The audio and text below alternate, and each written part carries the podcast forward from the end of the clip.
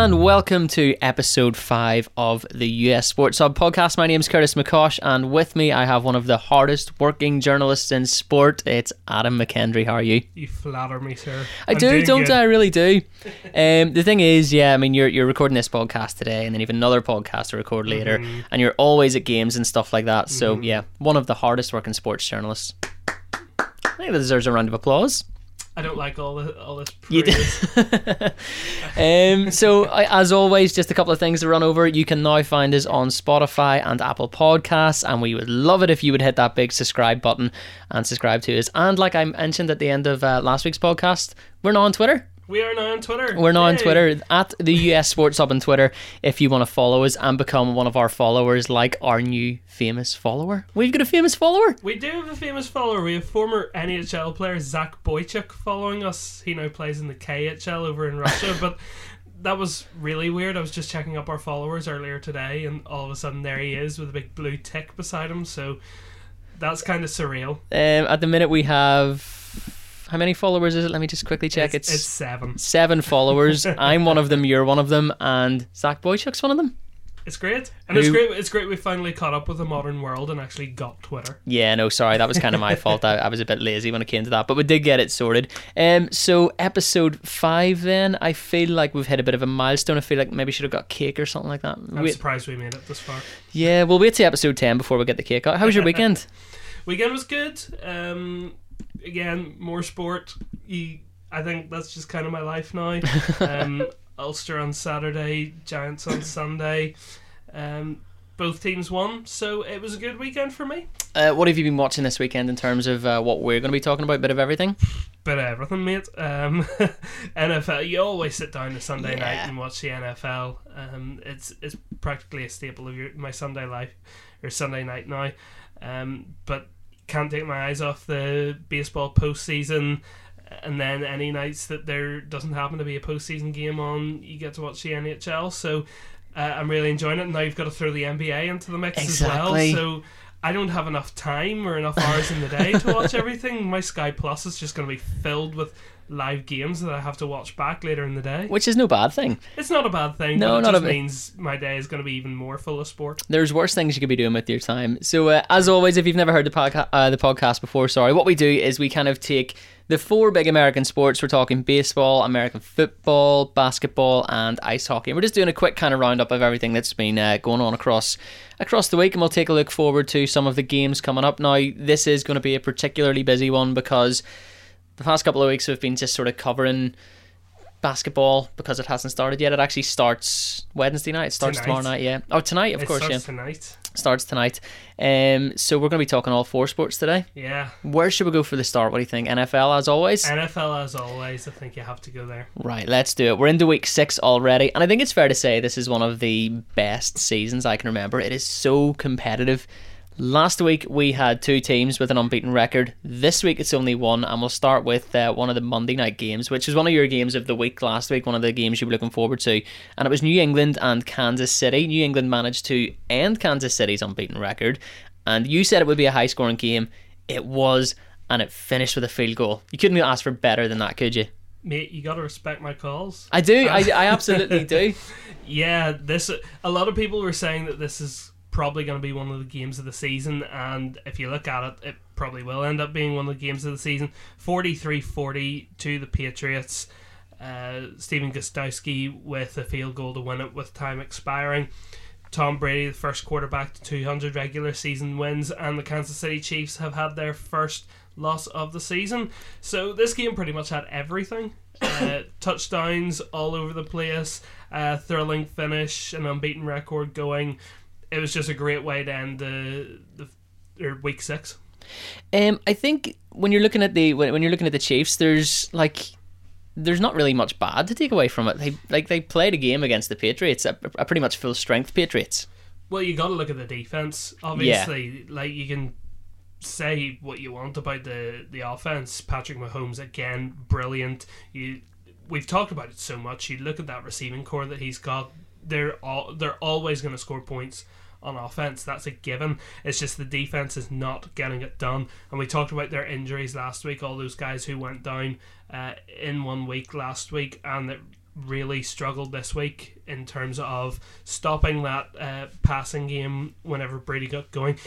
The Patriots were helped by the fact that they had Julian Edelman back. You give Brady one of his most trusted pass receivers back, and he's going to find those yards whenever he's giving he's getting those routes.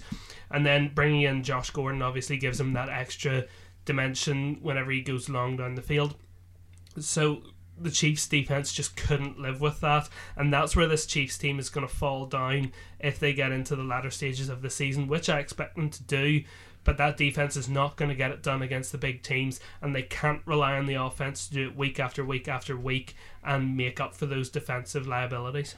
So, should we move on to my Super Bowl pick then, which remains the only unbeaten team in the NFL? We're talking about the LA Rams, and uh, they went to Denver. Yeah, the LA Rams are now the only unbeaten team left in the NFL after they downed Denver 23 20. A big part of what the Rams did, and this is something we haven't seen from them before this season, is they really clamped down on the run defense, which was very good because that's something that was letting them down a little bit earlier in the season. Now they're six and zero. You can't really say it was letting them down, but it was something that needed uh, tightened up. But the problem was they improved the rush defense, but the pass defense suddenly uh, let them down. Case Keenum throwing for 322 yards with two touchdowns. They still haven't found a competent replacement for Aqib Talib at cornerback, and that's a huge problem because the Broncos just went. They targeted Troy Hill the whole game, and to a lesser extent, they targeted Sam Shields as well, the two backups, and they had a field day out there. So that's something that the Rams really have to tighten up. I still think they have to go looking for a quarter or for a cornerback. They can't rely on those in-house options, or they have to hope Talib makes a miraculous quick comeback. Otherwise, they're going to struggle against teams with better pass uh, passing games, like the Patriots um, or like the Vikings teams like that. Um, but then you look at what the Rams did so well. Todd Gurley just activated beast mode. Yeah. Uh, career best 208 yards and two rushing TDs. He's helped brilliantly by that offensive line. Roger Saffold, we've talked about him before on the podcast. He had a brilliant block for uh, Gurley's first touchdown. And I think whenever you have that security, that the routes are going to be opened up for you. Gurley can just take his time. He can look for that uh, for that space, and he can go for it. And we've seen that he's just one of the best rushing uh, rushing players in the league. Um, and you you could see that he was going to have a good game. That Broncos uh, rushing defense just was so anemic against Isaiah Crowell uh, for the Jets the week before. So you just knew that if Gurley was on this game, he was going to have a big a big day. And at the moment, the Rams are looking far and away the best team in the NFL which is uh, great news for me. Excuse me, sorry, yeah, great news for me with it being my uh, with it being my Super Bowl pick. There's we, a lot of time left to go though. There is. I mean, we're only in week six. This is exactly. the thing, and like I said at the start, it, it's by and far one of the most competitive seasons I can remember, and, and it could all change like that. Exactly. One thing that I kind of did expect happened in our first London game of the season, and that was the Seahawks really, really took it to the uh, the Raiders. If you're the Raiders, you're not kind of. I mean, you flew all the way to London. You got you got three points. You know, the Raiders are now part of a messy rebuild, yeah. whether they like it or not, um, due to a combination of injuries and per play. And it's a sad thing because they did so well last year. They completely bucked the form book last year and had a phenomenal year. But this year they just have looked so poor, and it's really poor to see. You know, Derek Carr getting sacked six times in one game. Last year he was that offensive leader and this year he just looks like a shadow of his former self. Now that's taking nothing away from the Seahawks who played a who played a brilliant game in Wembley, but the Raiders are just nothing like the team that we hoped that they might be this year, uh, and that that's not good for the league. Um, just uh, I was watching the game. I was watching the, the London game, and something they were talking about during the game through the commentary was, is it more suited to Seattle to come into a rainy Wembley and play a game against the Raiders, or is that just clutching at straws for the Raiders? Um, I think it's maybe clutching at straws yeah. a, little bit. You, you look at the Seahawks and you look at what they do best, and that's Russell Wilson with his with his ability to rush whenever he needs to, and I think that that suits a rainy day uh, in London. But whenever it comes to what he really does best is it's passing. Obviously, Yeah. he's, he's a quarterback. He's gonna he's gonna be best at passing, and you see him passing for 222 yards and getting three touchdowns. Since going 0 2 to start the season, Seattle have looked every bit a playoff team, and after that start to the season, a lot of people were writing them off, saying this is this is exactly what we expected them to be. All of a sudden, the Seahawks look like they could be right there in the mix. They have Ed Dickson and KJ Wright. They'll be coming back. They have a bye week this coming week. But those two will be back to face the Lions in two weeks. They're going in the right direction. And similar to Ulster, Ulster Rugby going to South Africa, taking a team to London for a week and having that kind of a bonding week where Yeah. you're always with your teammates and you're always seeing them and creating that bond, that can hold them in really good stead going forward. So Seattle could potentially be a team to really keep an eye on as this season progresses. They're now three and three. You take their next three games, and if they can win those three, suddenly they're six and three, and they're three games above five hundred. There's a lot to like about where Seattle are going. Um, and Seattle, I suppose, usually one of those teams you do see in the postseason. It, it wouldn't be strange to see them there, and they know how to handle themselves in the postseason. So you never exactly. know. Pete Carroll in charge as well is uh, a guy who's been there and done it. We should move on to Jacksonville then, because Jacksonville's defense should be up there, but it, it just didn't work for them this week, did it? They uh, they had the Cowboys and they got hammered. Every, 40 points to seven. Everything coming out of Jacksonville to start the season was look at our great defense, look at Yeah. how we're going to shut down teams. And it, it worked for the first few weeks, but suddenly this Super Bowl caliber defense has fallen apart at the seams. Like, on Sunday, they gave Dak Prescott, who was admittedly very good, he accounted for three of their touchdowns and he managed to rush for 82 yards, but they gave him the rule of the roost he he really didn't have to get out of armchair mode to lead the Cowboys to a very easy win. This is what the problem is with Jacksonville. If Jacksonville's defense doesn't step up to the plate, then their offense isn't good enough to carry them through games like the Chiefs. The Chiefs can get through games simply by saying, "Well, okay, you're going to score a ridiculous number of points, but we're just going to go and score put more, yeah. you know, Jacksonville don't have that. Jacksonville have to shut teams down on defense because the offense isn't going to produce that exorbitant amount of points that the Chiefs do. And whenever their defense isn't being shut down, as we as we've seen over the last two weeks, suddenly they run into problems. You look at Ezekiel Elliott rushing for 106 yards, Cole Beasley managing to get his first two touchdown receptions. Those are two guys you have to shut down. Those are basics of the defensive game. And the Jaguars, for a team who pride themselves on having a great defense, did not do. And that's why a lot of people are starting to wonder if this team really has it or if they're all just hype. Yeah, because we were talking at the start of the season about how they they look like Super Bowl contenders. That that great def- uh, defense.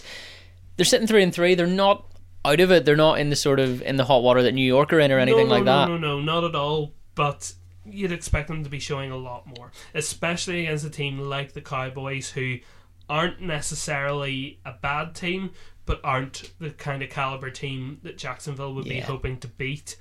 Uh, and th- this is the thing: Dallas didn't have to do anything special. They controlled the tempo. They went back to what worked so well for them in 2014. They controlled the tempo. They converted their third downs and they kept the defense fresh. And it was an easy win for them. That's all they needed to do. It wasn't anything tricky. And now Jacksonville have the really tough task of bouncing back against the Texans and the unpredictable Deshaun Watson. Whenever you bring in a quarterback who has that ability just to spark something on a whim, your defense has to scramble. And this is a defense that has lost a lot of its morale. Uh, we'll move on to Pittsburgh then, and they got that late win against the Cincinnati Bengals. It was a great game, and it was the Antonio Brown show, wasn't it? This was the real Steelers, in my opinion. Um, we've had all the problems with Le'Veon Bell and Antonio Brown's comments. Antonio Brown then decided he was going to step up big time for them. Um, he was brilliant to finish, and it was great to see him actually doing it because he is by far the best receiver in this game. But for me, the Steelers have to back this up. They can't rely on this being, uh, look at us, we're suddenly back. You have to then say, well, we're going to do it next week. And we're going to do it the week after that. And we're going to do it the week after that. I know there's problems over Bell and the fact that he's now not reporting back to the team until next week, whenever he was supposed to be back for this week. Um, but they've got to say now, look, this is us. What you saw in September was not us. This is us. Um, and I, I think they can do that now. The thing is, I mean, it shows you that they can do it without Le'Veon Bell. They can go out there and they can win games. I know it's you. You always want them on your team, of course you do, but Yeah. they can do it without him. They can do it without him, but Le'Veon Bell makes that team so much better. What- When it, whenever you add that extra offensive dynamic Of course, yeah. with Bell coming onto the ball, it makes this team so much better. What way do you think that situation's going to go then? I think at this point, well, the thing is, I was gonna say, I think at this point you have to cut your losses and just say, look, things aren't working between us. We're gonna find you a good deal, and you're gonna go to another Yeah. team. The thing is, how many teams are going to want to take him at this point? He's very clearly a disruptive influence Yeah. in the locker room. He's very clearly not match fit because he hasn't played for the first six weeks, and by the time he gets to his first game, he won't have played for seven weeks. So, teams looking at getting assistance down the stretch, obviously he will make teams better. But if he's not happy at another team, he then becomes disruptive in that locker room. Exactly. And is he going to be an influence on the team for the first couple of weeks? You've got to give him a betting in period whenever he comes back to full team action. Um, do you want to talk about the Bengals very quickly? I do. Um, they've got to show a lot more defensive. I, I think this is probably the week where a lot of teams have to step up on defense because we've seen some good offensive plays, but defenses have just been so anemic recently. Um, and if the Bengals really want to contend, they have to step up on defense. Otherwise, they'll be left in the dust. Uh, and now they've got so many injuries. Nick Vigil, Shawn Williams, Darqueze Dennard all went down. And of course, they've got Kansas City coming up next, who are the best offense in the game right now. So it'll be a huge test of their defense to step up and uh, make the mark. But that, that that's one of the reasons why you think Cincinnati maybe aren't going to be there come the end of the season. Their defense just isn't making the grade at the moment. Um, so we'll move on to a couple of other stories through the week, and we'll we'll start with Tampa. They had the game against the uh, against the Falcons, narrowly lost it. I mean, they Jameis Winston come out, he played a good game, but narrowly lost it. The, the Falcons were just a little bit better defensively, though. Both teams not great, were they? No, they weren't, and we say this because Tampa have sacked their defensive coordinator Mike Smith. It tells you everything you need to know. off, off the back of this game. Just the, the stats are staggering, and I was reading up on this yesterday. Since Smith took over in 2016, Tampa have given up 400 plus yards in 20 games. They allowed 416 yards in Sunday's loss to Atlanta. This season, they've ranked 32nd in points per game against um, and passing yards per tilt. 31st in yards per game against, and 28th in sacks. Now, those are really poor numbers. Yeah. You know, someone has to be bottom of some of them, but you don't expect one team to be bottom of all of them. And that that's the problem when the numbers don't match up. You're going to struggle to keep your job, and even the fact that they upgraded that defensive front with Jason Pierre-Paul in the off season, but that back end was still woeful. Their passing coverage was just not good enough, uh, and you saw that against Atlanta when uh, Matt Ryan passed for 346 yards. You know that's those numbers just aren't going to get it done. And the question is, could the Bucs actually be leading their division if their defense was league average? You know, their their offense yeah. their offense has been so strong to start the season. If their defense stood up even just to the league average, we could be talking about a contending team here, not a basement dwelling team. Yeah. Which is the problem. And you now wonder if things don't improve, is this just the start of the firings uh, in Tampa Bay? Could Dirk Koetter be next as head coach? So what do you think? Do you think um, do you think they can turn it around? It depends who they get in. Um, and that this is the problem because whenever you get a defensive coordinator in, you've got to allow similar to the Bell situation. You've got to allow that betting in period because they're gonna want to bring in new systems. They're gonna Yeah. want to bring in a new style of defense because you can't go with the same uh, the same system because clearly wasn't working for Smith. Yeah. So you have to change something around, and you can't change personnel mid-season. Um, so I, I don't think you're going to see an improvement this, This season. season. it'll be next season before. You, you've got to let the the new guy in work during the off season, get his new systems in place, and we'll see next year. So that is week six. We are moving on to week seven. Let's take a look at some of the pick of the action. And you've got the Saints here now. The Saints, nobody's really been talking about the Saints. They're sitting there at four and one. They're looking good. I'll tell you a good story. My brother asked me yesterday who are the who are the three teams in the NFL who have lost one game or less, Mhm. and I got Kansas City and the LA Rams Yeah. very easily, but I just could not think of the third, and it's the Saints. And Nobody's talking about them. It's kind of they're, they're doing it very quietly, aren't they? very quietly only lost one game, and I've been really impressed with them. You look at those options that they have. Alvin Kamara is obviously one of the best running backs in the game, and then Drew Brees is a living legend a quarterback. Yeah. They do have the pieces in place to be one of the best teams in the NFL. And yet, a lot of people are overlooking them for the traditional powerhouses. Even people are still looking at the Steelers over the Saints. Now, the Saints might fall down a bit later on. I know they have a bit, bit of a tougher run than they have had so far, but they've started well. And whenever you have that momentum, it can just sweep through and it can just keep you going. And that's something that a lot of people are overlooking. But obviously, this week is going to be a really tough game against the Ravens, uh, who have started so well that a lot of people are overlooking them as well. Yeah.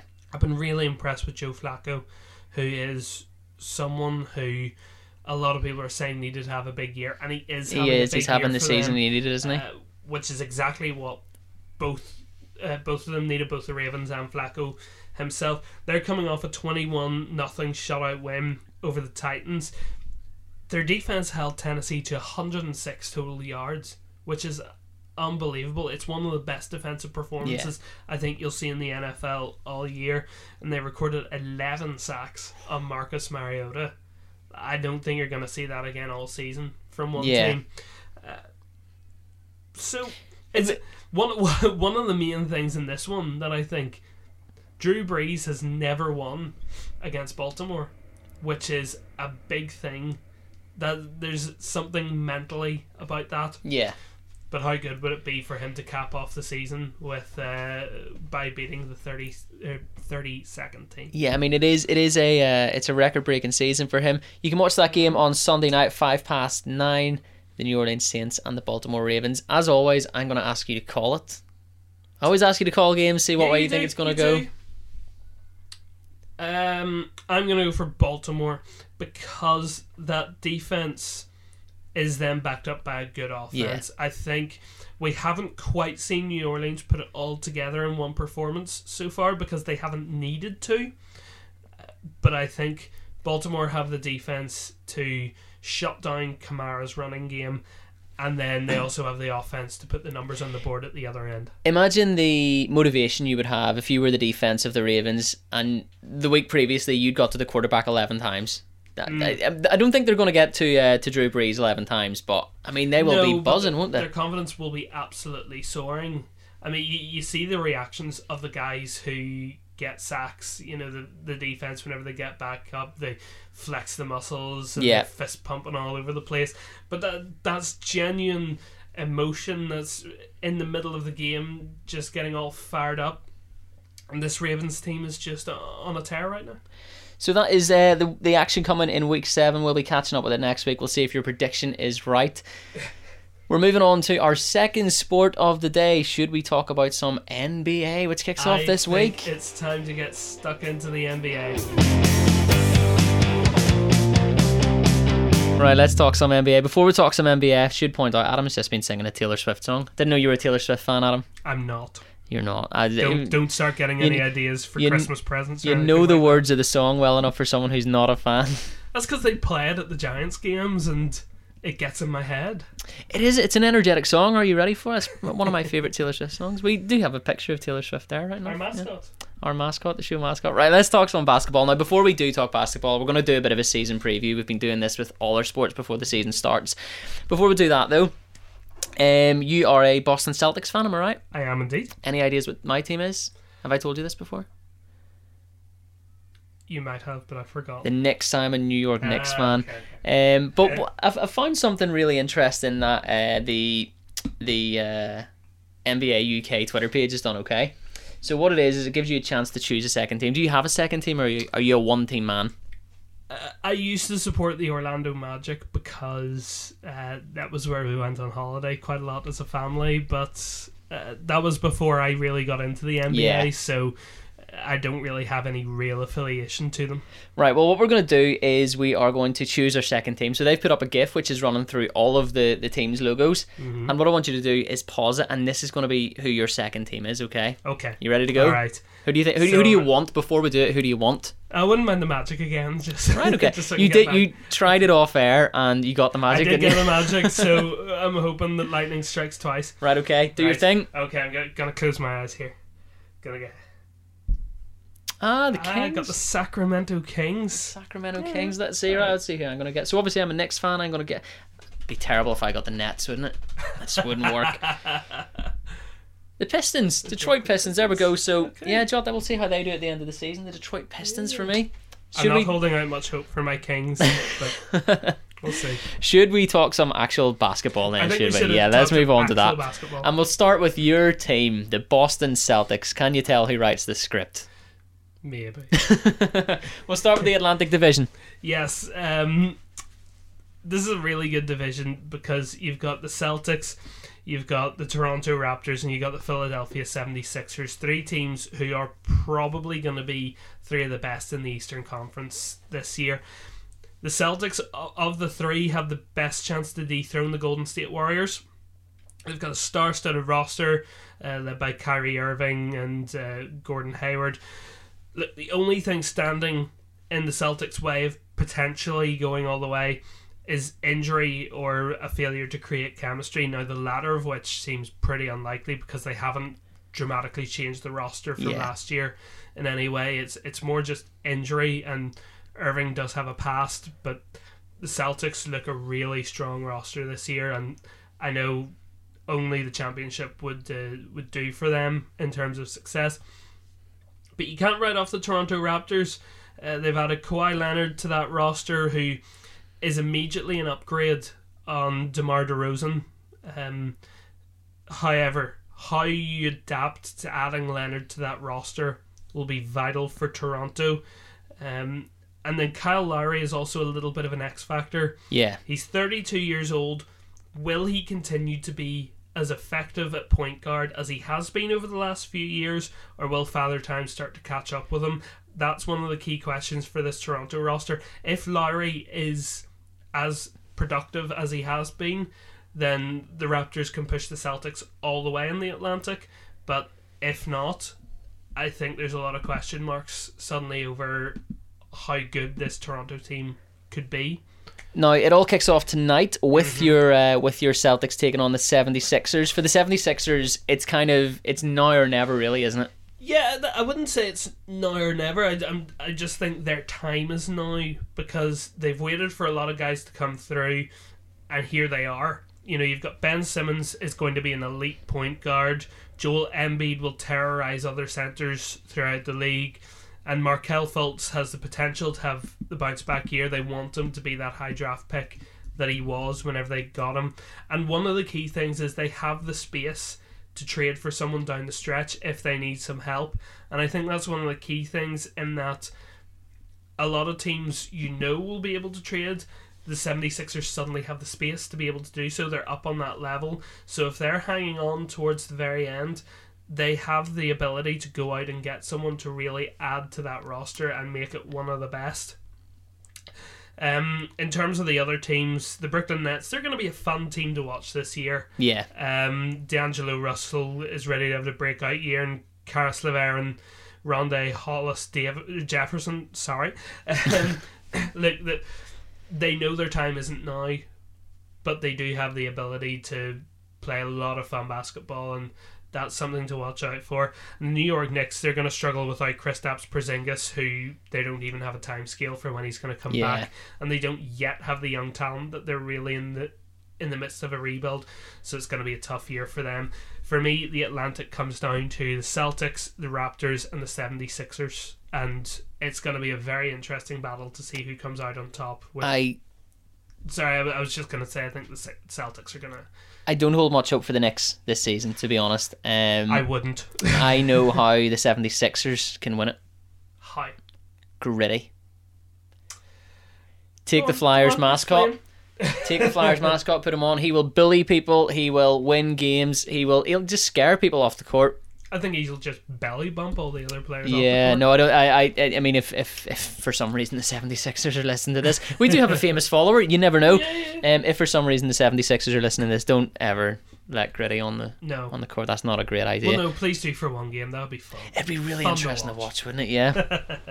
Uh, you kind of. I don't know whether he's fun to watch or whether he's kind of like unbelievable to watch, but either way, uh, I still think he's scary more than fun. he is. I mean, uh, th- th- this is mainly a thing aimed at children, and he just looks like he. I, I don't want to talk about him. He freaks me out. I'll be having bad dreams for weeks. Should we move on to the Central Divisions? We'll start with the Milwaukee Bucks. Yeah, they finally got their right man and new head coach Mike Budenholzer. Um, he is the guy that is going to get the best. Either the likes of Brook Lopez, um, John Henson, and Eric Bledsoe.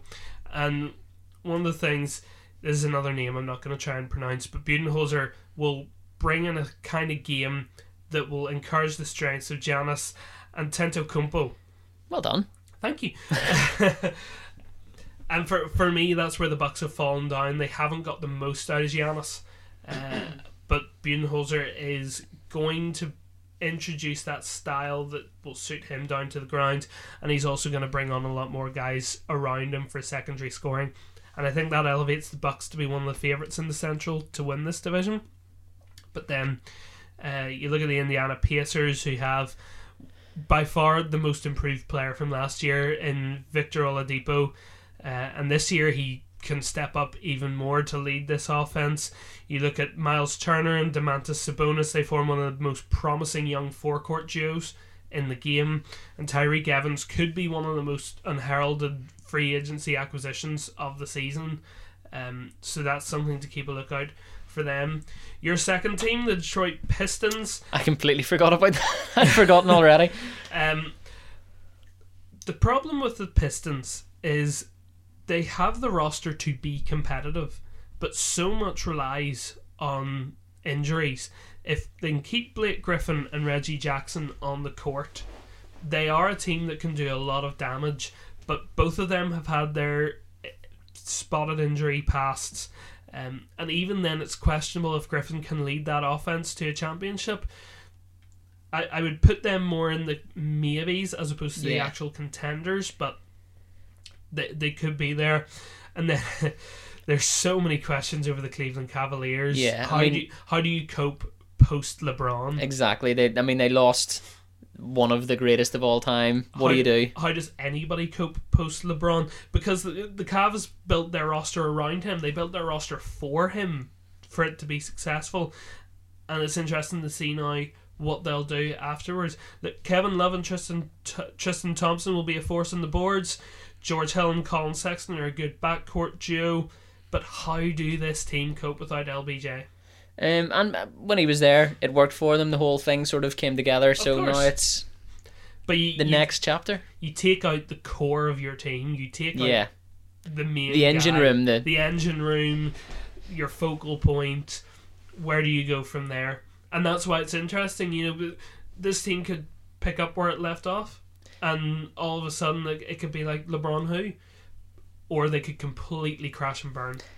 For a casual fan like me, reading something like this, non-contenders, the the Chicago Bulls. Doesn't make any sense, but I suppose over the years they've kind of they've gone down that slope a bit, haven't they? Yeah, they have. They're they're in the midst of a rebuild. Uh, their best days are far ahead of them. They still have a relatively strong roster, in fairness, but defensively, defensively, there are just so many liabilities. Handing out uh, a contract extension to the biggest liability on their roster in Zach LaVine, who is good on offense but terrible on defense. It just shows that Chicago are a team who are offense or bust. Will will concede a shed load of points, but will score loads of points at the other end. Very much similar to the Chiefs in Yeah. the NFL. Um, but at the same time, they don't have enough on this roster to be contenders. So for me, uh, I put them in the non-contender category. Uh, let's take a look at the Southeast then. Yeah, with a fully fit John Wall back, the Washington Wizards are the best team in this division. He only played 41 games last season, and yet they still got to the playoffs. So that says a lot about this roster. Um, I, I like their trade of Dwight Howard for Marcin Gortat on the interior. It should improve the team chemistry. I know Hard isn't this locker room presence that everybody loves. Yeah. But at the very least, he's not going to call out uh, players like Gortat did. Um, so automatically, that should improve the locker room chemistry. And as I said, with Wall back, the- Wizards instantly become a better roster, especially in that starting five. Um, the Miami Heat will push them all the way. Crucially, they brought back Dwyane Wade and Udonis Haslem. Dion Waiters is going to step up into a bigger role for them. I know he's got his injury problems to start the year, but once he comes back, he should be uh, one of their key contributors. Um, I think that their strength is spread across the roster. It's not focused on one or two guys like you maybe see on other teams. You know, they, they have a very hard nosed unit made up of several players, and I think that that's very interesting because a lot of teams like to put up one or two guys, maybe three, as their Yeah. poster boys. The Heat have just some great guys spread across this team, which I, I really like. The thing about the Southeast is those two are the two real contenders. All of the others are sort of in the middle of uh, turning things around. Uh, you look at the Atlanta Hawks, they brought in Trae Young, the NCAA standout. He was absolutely outstanding at that level. He's going to lead their offense and they're going to rely on a few veterans. Um, but they're, they're not yet there at a competitive level. The Orlando Magic, they're building for the future around Aaron Gordon and Mohamed Bamba. And the Charlotte Hornets, they're dark horses due to Kemba Walker and the arrival of Tony Parker, but they need too much improve. In my opinion, they need too much improvement from Malik Monk and Miles Bridges in key positions to make it. If those two have breakout years, which they could, I don't expect them to at this stage, but if they did, they could suddenly become a force. But I think they're more in the non-contenders uh, category. So we'll move on to the Pacific, and of course, probably the best team in the NBA at the minute. We'll start with them. Yeah, into the Western Conference, and the Golden State Warriors are without any doubt the best team in the NBA. Their starting five is ludicrous. You look at Steph Curry, Kevin Durant, Klay Thompson, Draymond Green, and Demarcus Cousins. No one comes anywhere near That's close a big to that. lineup, isn't it? That is It's stacked. unbelievable. Like, there's just the Manchester City of NBA. They've just Yeah. gone and assembled a star-studded roster, particularly with Cousins opting to go there. It was a real shock to see him elect to go to Golden State, but um, I suppose you follow where the success is, really. Although the depth is a little lacking, I know it sounds really bizarre that we're actually questioning the Warriors given how successful they've been. The depth is still a little lacking, but like that that top five just makes up for it. They don't need to have any remarkable depth to be the best team in this division by a long way. In fact, the best team in the NBA by Yeah, a the long way. The big story over the summer was, of course, LeBron going to the Lakers. LeBron Yeah. Yep. Not only still- that, but he's going to be in the uh, in the second Space Jam as well. Just to I point know. out, yeah. no, yeah, the arrival of LeBron at the LA Lakers, that's going to speed up the development of Brandon Ingram, Kyle Kuzma, Lonzo Ball, Kentavious Caldwell, Pope, and Josh Hart. Those guys, due to the high standards LeBron brings with him, those guys have to step up, and that's going to help their development, which I think is exactly what the Lakers wanted Yeah. whenever they brought him in. Now, they're obviously looking at winning championships, and that's probably still a year away, but you think if you can even get two or three of those five to really step up to the level that they could be at, and you bring in someone during free agency next year, all of a sudden you've got a brilliant roster that you can really go and compete in the Pacific against Golden State. They're going to be competitive this year, but Golden State are just such a such a way ahead of everyone else. Yeah. That, uh, I think the Lakers are going to have to say, look, we're going to be best of the rest here. Yeah, and I think um, it'd be. I mean, you could definitely see them in the postseason. You could definitely see them in the playoffs. Of and- course, I, I, th- I think they will make the playoffs. to get some of those guys playoff experience, that goes a long way towards next year, then, exactly. doesn't it? Of course it does. Um, but and the, that's what I'm saying. The thing is with LeBron is he's going to come in add vast amounts of experience to a very young roster, and if you say to him, "Look, you're going to be the leader of this team, and you're going to take us to a championship next year," I think he'll accept one year Yeah. of not winning a championship. Um, should we move on to the other teams in the Pacific very quickly?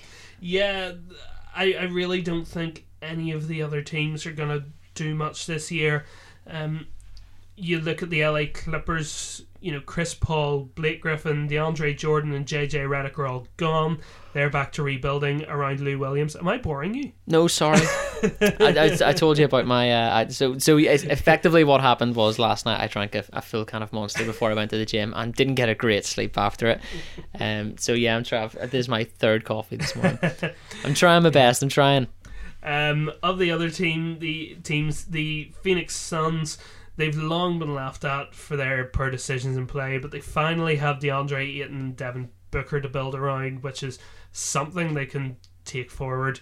And my Sacramento Kings, similar to the Brooklyn Nets, they're going to be a fun team to watch with that young core of Marvin Bagley, De'Aaron Fox, Justin Jackson, and Bogdan Bogdanovich, but they're not going to trouble anyone in terms of making the playoffs.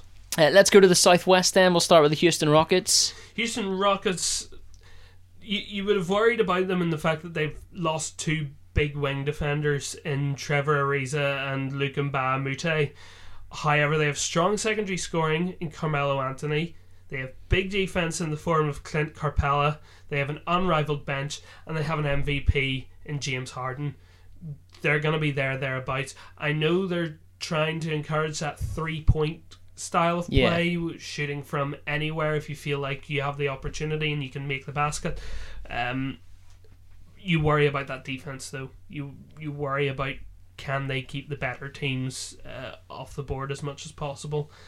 Um, the San Antonio Spurs, they're firmly in the post Kawhi era. The the the Kawhi experiment in San Antonio didn't work, and they'll hold their hands up and say, "Look, that that happened." They've now moved on to DeMar DeRozan. They hope he's going to be able to take up the Tim Duncan mantle, and I think he will be able to under the Spurs coaching staff and alongside LaMarcus Aldridge. While DeJounte Murray will be in his first year as their starting point guard, he can really step up and take a lot more responsibility than he did last year. Um, the, the New Orleans Pelicans are an interesting one because I don't think DeMarcus Cousins is as big a loss to them as a lot of people think. I think Rajon Rondo is a bigger loss to them than Cousins is, just because you you could tell Cousins wasn't wasn't really his heart wasn't in it Yeah. with the Pelicans, in my opinion. Instead, now they'll lean on Anthony Davis, who is a top five player in the NBA, um, and they've got a really unheralded two way man in Jrue Holiday. I think the Pelicans are better this year than they were last year with Cousins. Now, they're in a tough division with Houston and San Antonio, who are also very good teams. But I think you look at New Orleans as one of those dark horses that, if a lot of things fall their way, they could really be up there towards the latter end of the playoffs. And of course, then we'll talk about the Mavericks and the Grizzlies very quickly before we move on. Yeah, first of all, massive congratulations to Dirk Nowitzki, who's playing his 21st season for the Dallas Mavericks. He is going to go down in their Hall of Fame without a doubt. Um, the the Mavs themselves are going to be focusing on building around Luka Doncic and Dennis Smith for the future. Um, they're fully in a rebuild, and the Memphis Grizzlies they're going to be better with a fully fit Mike Conley and uh, Marc Gasol, but they're just not going to be good enough. That roster isn't good. So last but not least, we will move on to the Northwest, and you reckon Oklahoma probably the, the bigger team in there? Yeah, the Oklahoma City Thunder they should be a better team this year without Carmelo Anthony. I feel like Russell Westbrook and Paul George work as a better pair than a trio with Anthony. Yeah. Um, and they've improved their bench with the signings of Dennis Schroeder, Nerlens Noel, and they've managed to keep Jerami Grant. So I think this team is better than it is last year, and for me, that makes them clear favourites in the Northwest. But again, are they good enough to be one of the main teams in the West? Probably not. Uh, what? A, sorry, go ahead. Well, no, I, I was going to move on as well. just, just the two teams who are very much on the rise. Uh, firstly, the Utah Jazz. Um, they rode the surprise success of Donovan Mitchell last year, who can step up and have another big year this year, and the defensive capabilities of one of the guys with the best nicknames in the NBA, seven foot one center Rudy Gobert, who's been nicknamed the Stifle Tower. The Stifle Tower. Because he just stifles uh, offenses, absolutely which I absolutely yeah. love. Can they do the same this year? They they need Mitchell to be as good as he was last year, which is a lot to rely on on one person. So that's one that you're probably gonna find out in the first one or two weeks of the season, rather than uh, rather than know right now. Yeah. And also on the upper, the Denver Nuggets, they have one of the best offenses in the league, led by Jamal Murray, Gary Harris, and Nikola Jokic. And they have excellent bench cover in Michael Porter and a former Celtic Isaiah Thomas, who I'll be honest, I didn't realize had actually gone to Denver. Um, but again, they, they just they're a little limited compared Yeah. to other teams, um, and I, I don't think they're gonna quite have enough to be there competing. Um, the Portland Trailblazers, they have two of the best backcourters in the game in Damian Lillard and CJ McCollum. But for them to have any success, they need their role players such as Jusuf Nurkic, Evan Turner, and Al-Farouq Aminu to step up.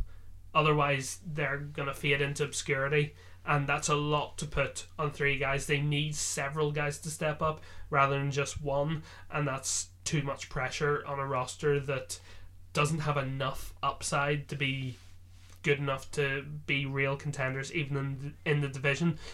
And the last one, the last team that we're going to talk about, and I want to take a little bit of time to talk about Yeah. them because we have been talking about them quite a lot recently. The team that managed to steal the summer limelight from LeBron moving to LA. Yeah. The Minnesota Timberwolves. What a mess Yeah. this summer has been for them. Especially the end of the summer. Because the Jimmy Butler saga is still hanging over them. You're now in a state of flux where will he be on the opening day roster? Will he not be on the opening day roster? If he is in the opening day roster, how much of a role do you give him? How will the fans react to him? How will the front office treat him? there's so much hanging over this team. And even then, you look down the line, if they get rid of him, well, they're automatically going to be a worse team Yeah. than when they did keep him because uh, Jimmy Butler is one of the best players at guard in the in the NBA. But then, if you do keep him, what does that do to the locker room? What does that do to team chemistry? There's so many questions hanging over this team, and at this point, I still think they're better off saying, "Okay, it, it was uh, Miami and the Knicks who were both, Yeah. both in for him."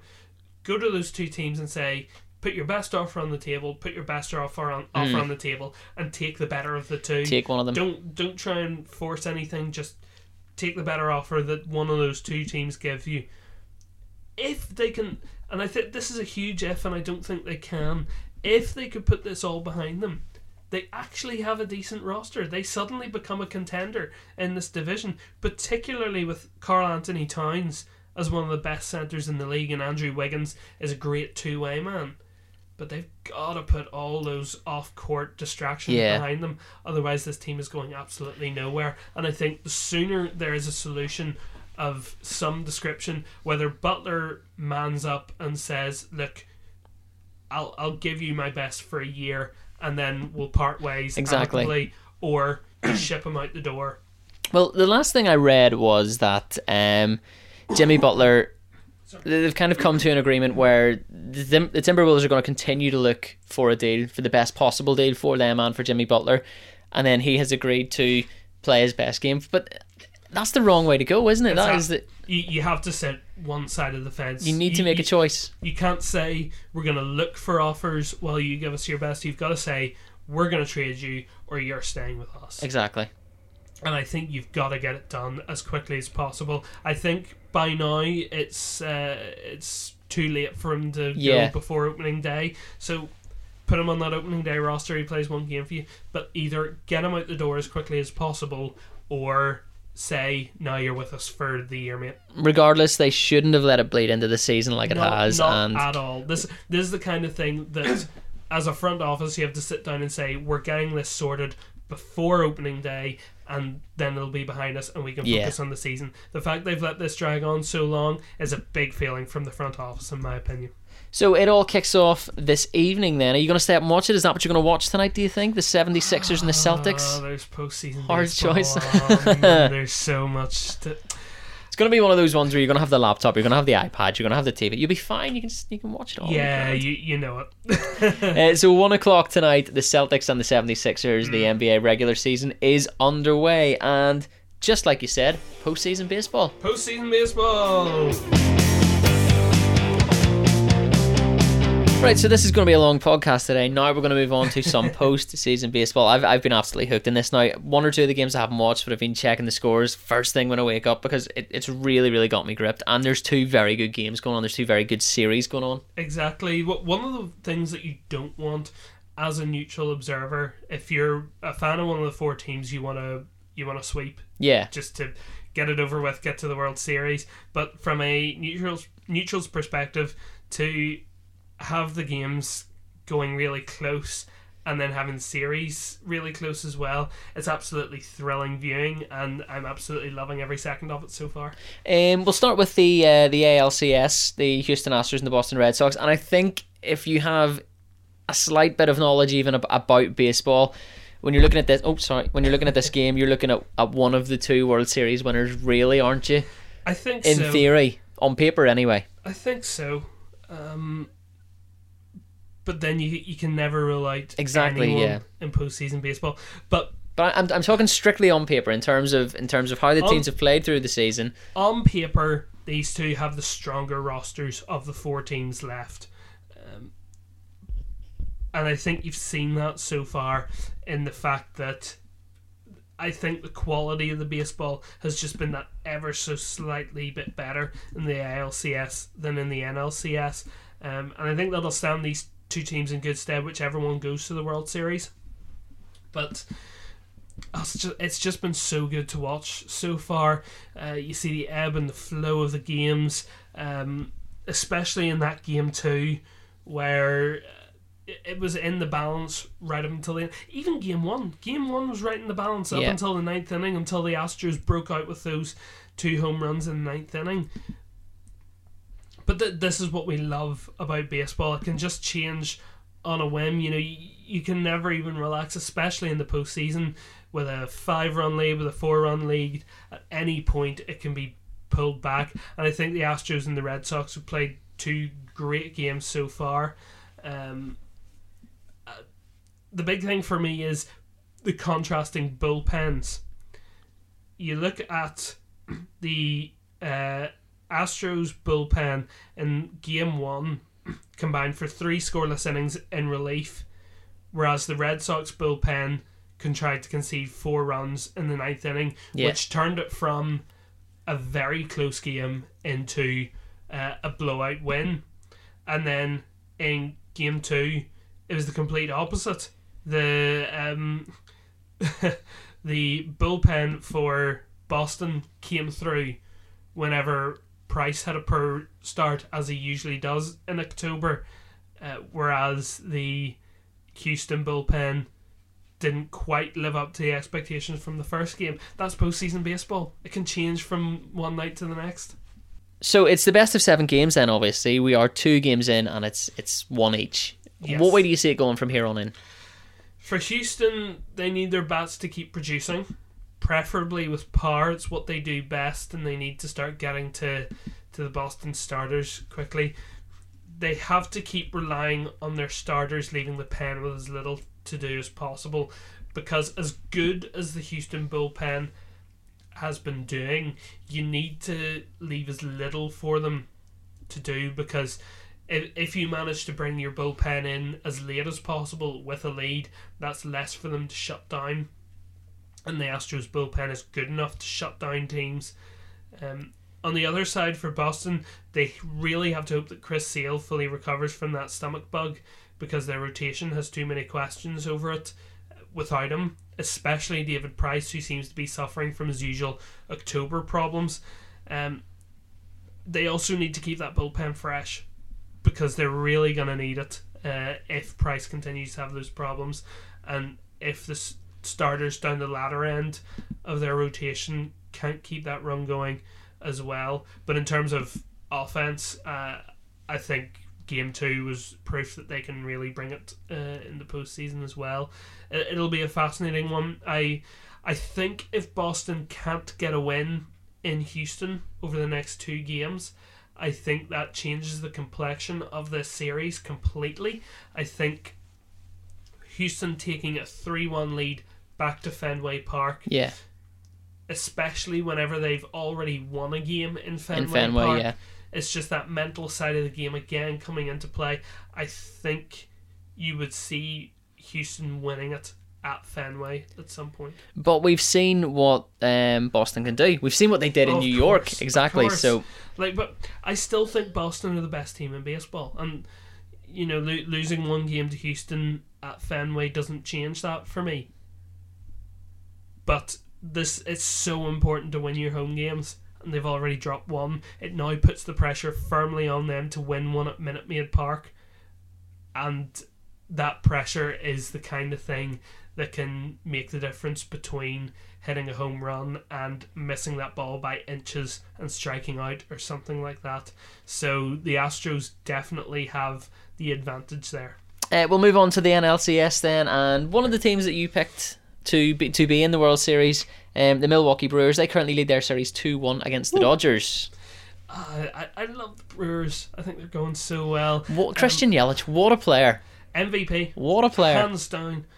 Um, I want to talk about another player first, though, and that's Justin Turner on the Dodgers side. All credit to him for after striking out to end the game, to end game one, then coming forward and hitting the go-ahead two-run ho- or two-run homer in game two to win. It, it's incredible that guys have the ability to do that. You know, after having that complete deflated feeling of ending a game in the postseason to winning a game the next day. For, for me, the Brewers have also done a similar thing to the Astros in that. E, so, sorry, to the Red Sox. Sorry.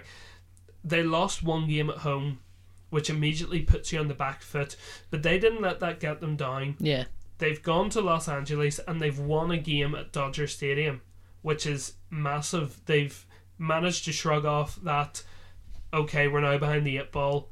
They've now gone away and they've won a game, which is vital. That puts them back on the front foot. And whenever you look at that bullpen, sorry, I'm, I'm hitting the table several times, you can hear it. Um, when whenever you get on the run that the Brewers were on, they were on 12 straight wins. They're now Yeah. on 13 from their last 14. They're a team who just know how to win. And we've talked before about how you peak at the right times. They're absolutely peaking at the right time and they're coming through every test that's being thrown at them. And whenever you have that bullpen that's as good as the Brewers is, it hasn't been over the last couple of games, or the sorry, the last the first two games. Last night was very good, yeah. but the first two games it didn't really live up to expectations. But you saw that they can be shut down. They can be absolutely elite whenever they get in the right positions.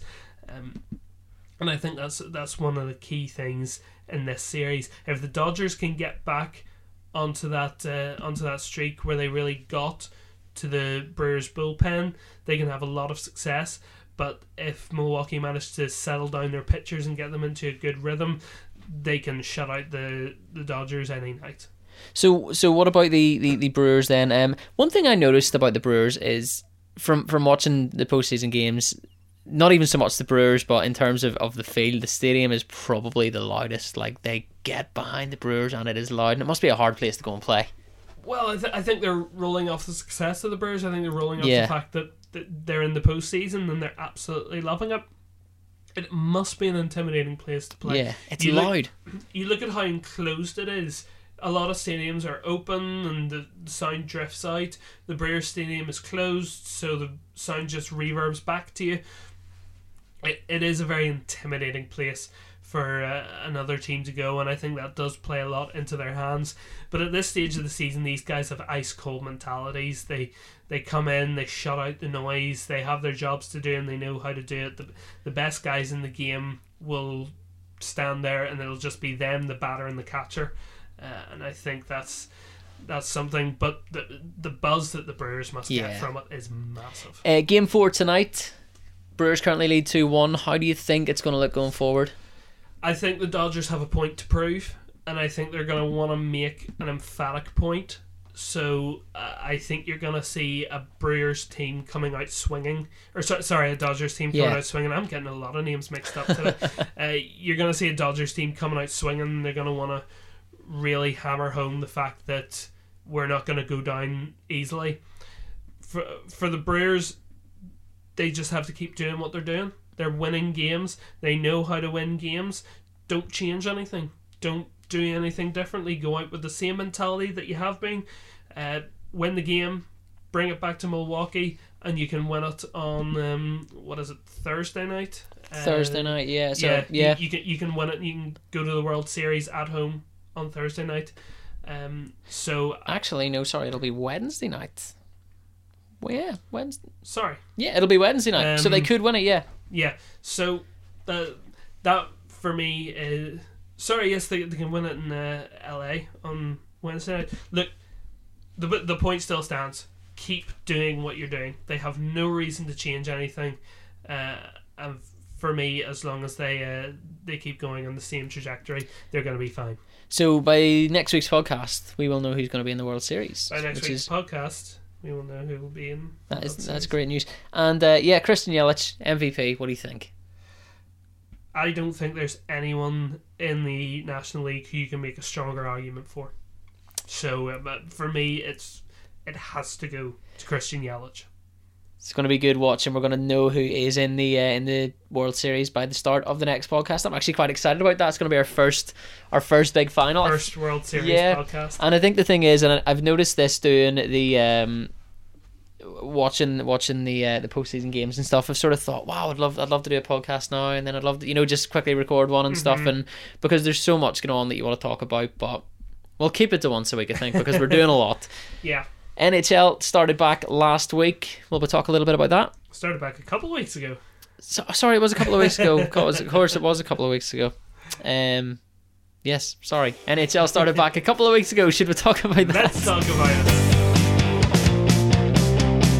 So we'll move on to NHL, which we've now firmly established started back a couple of weeks ago, not last week.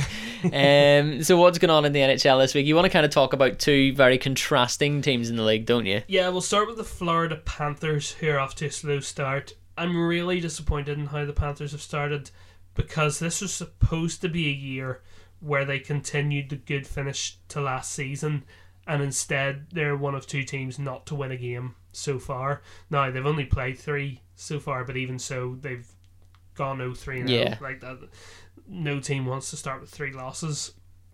They've now lost Mark Matheson for two games for an illegal check on Elias Pettersson. I think the problem is they're relying too much on the scoring of Aleksander Barkov and Victor Trocheck too much, Yeah, which they're going to score you points, but they're not going to. They're not enough on their own to lead this offense to success. They need secondary scoring from the second and third lines that they're just not getting at the moment. and th- this league waits for no man, Yeah. which is the biggest issue. You look at the Bruins, who have started 4 1 and 0. You look at the Maple Leafs, who have started 6 1 and 0. And you've got the Lightning as well in this division. Three teams who are going to be there when the dust settles. You, they're already a long way behind, Yeah. particularly the Maple Leafs. So they've got to make up a lot of ground even early in the season, which is tough to do. You've got to get off to a fast start, and they haven't. You look at those next four games the Philadelphia Flyers, back to back games against the Washington Capitals, and then they actually face the Red Wings, who are the other team who haven't won a game so Yeah. far. But the those next three games could easily be defeats as well if they don't get their act together. And you could end up facing Detroit with two teams aiming to get their first wins of the season, Yeah. which nobody wants because you don't want to end up being the last team that hasn't won a game. So things aren't going to get any easier for the Panthers before it gets any better. And they've really got to find something if they want to be the playoff team that a lot of people think they should be. On the other side of the coin, then the Devils they are looking good. Yeah, they're they're unbeaten in their first three. They're exactly the opposite, 3 Yeah. 0 and 0. They've not only that, but their wins have been over good teams. They've defeated the Oilers, they defeated the Capitals, and they defeated the Sharks. And the Capitals is the big one in there, really, isn't it? That's a big win for those guys. Exactly, and it was big six nothing win as well, big shutout win over the defending Stanley Cup champions. One of the big things that their success has come from is uh, goalie Keith Kinkaid. Now Cory Schneider is out, and they've been running. Whenever Schneider comes back, they're going to run a one A one B style Yeah. situation as opposed to a starter and a backup. And you really think the way he started, he's got a nine forty nine save percentage at time of recording because I know they play tonight. Um, but he's really edging towards taking the one A slot as Yeah. opposed to the one B slot that a lot of people thought he was going to be in. And I think whenever you look at the Devils, they're in a very tight metro metropolitan division with the Caps, the Penguins, the Flyers, and the Blue Jackets. But on one side, whenever you're looking at the Florida Panthers and saying this league waits for no man, you've got to get momentum going Yeah. early. That's exactly what the Devils have done. They've they've done the opposite, and they've gotten that momentum early. They've gotten off to the fast start, and it's now the impetus is on them to keep that going. And I think they're in a really good position to really kick on, especially whenever you look at the guys like Taylor Hall, who, um, you know, he's the MVP in this league. Nico Hischier, who is really stepping up in this second season. There's a lot of upside to this team, and if they keep that role going, there's a playoff spot there for them. You think they can keep it going? I, I think it'll take a lot to keep it going. I Yeah. mean, certainly the the early results are very good, and I think that's the thing. If if their three wins so far had come against uh, basement dwelling teams, you would have potentially put Yeah. it to the side and said it's because they haven't had a real test yet. They faced 3 They've really three real stern tests. tests, and they've knocked them all aside with pretty much a lot of ease. So. It certainly bodes well for them. I think there's a lot about this team to like.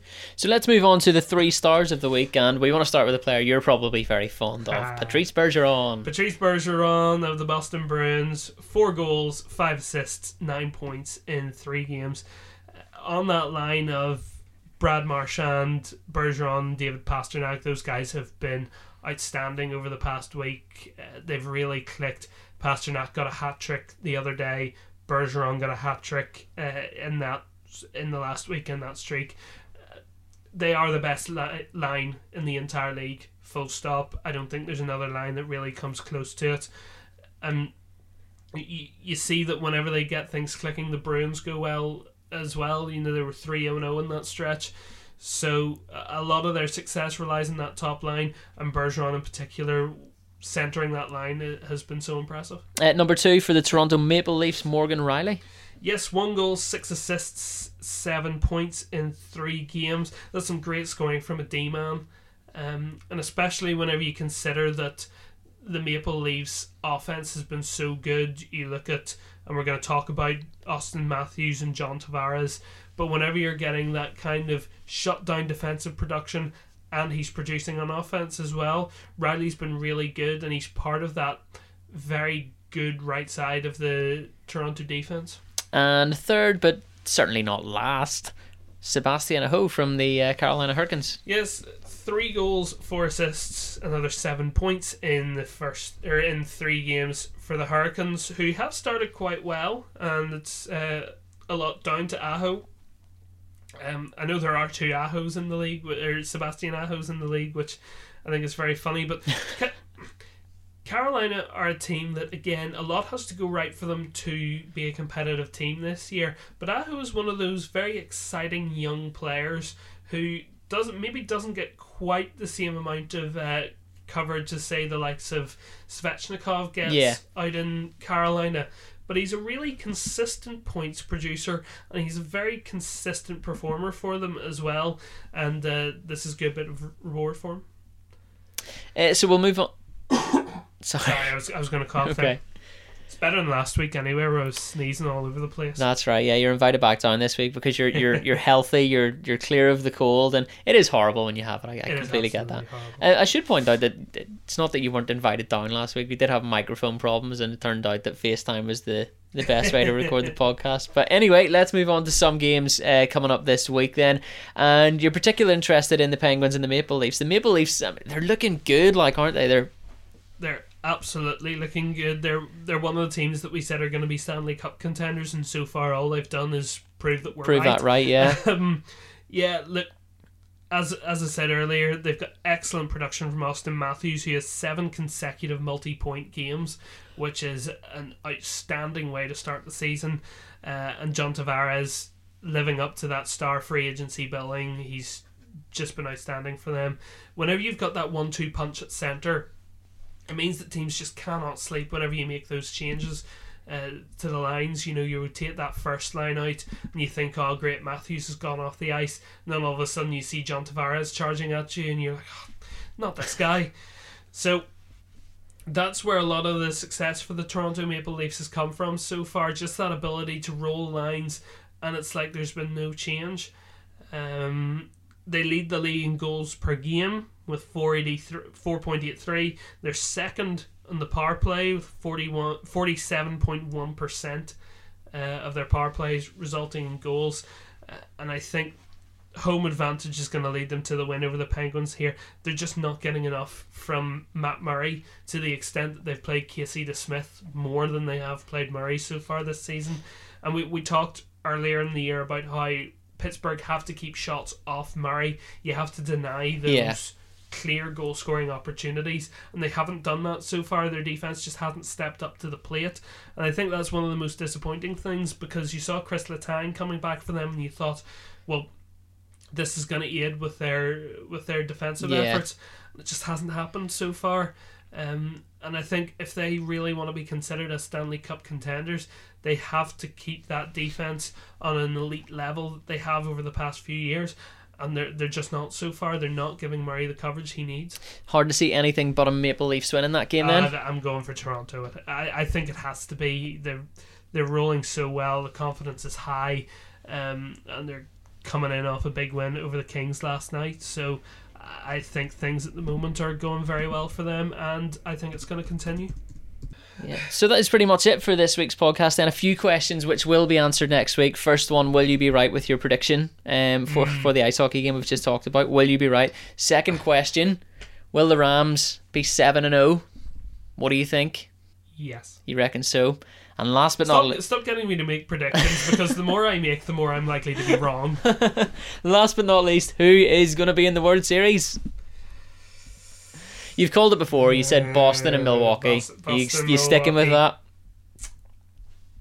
I'll I'll stick with it for now.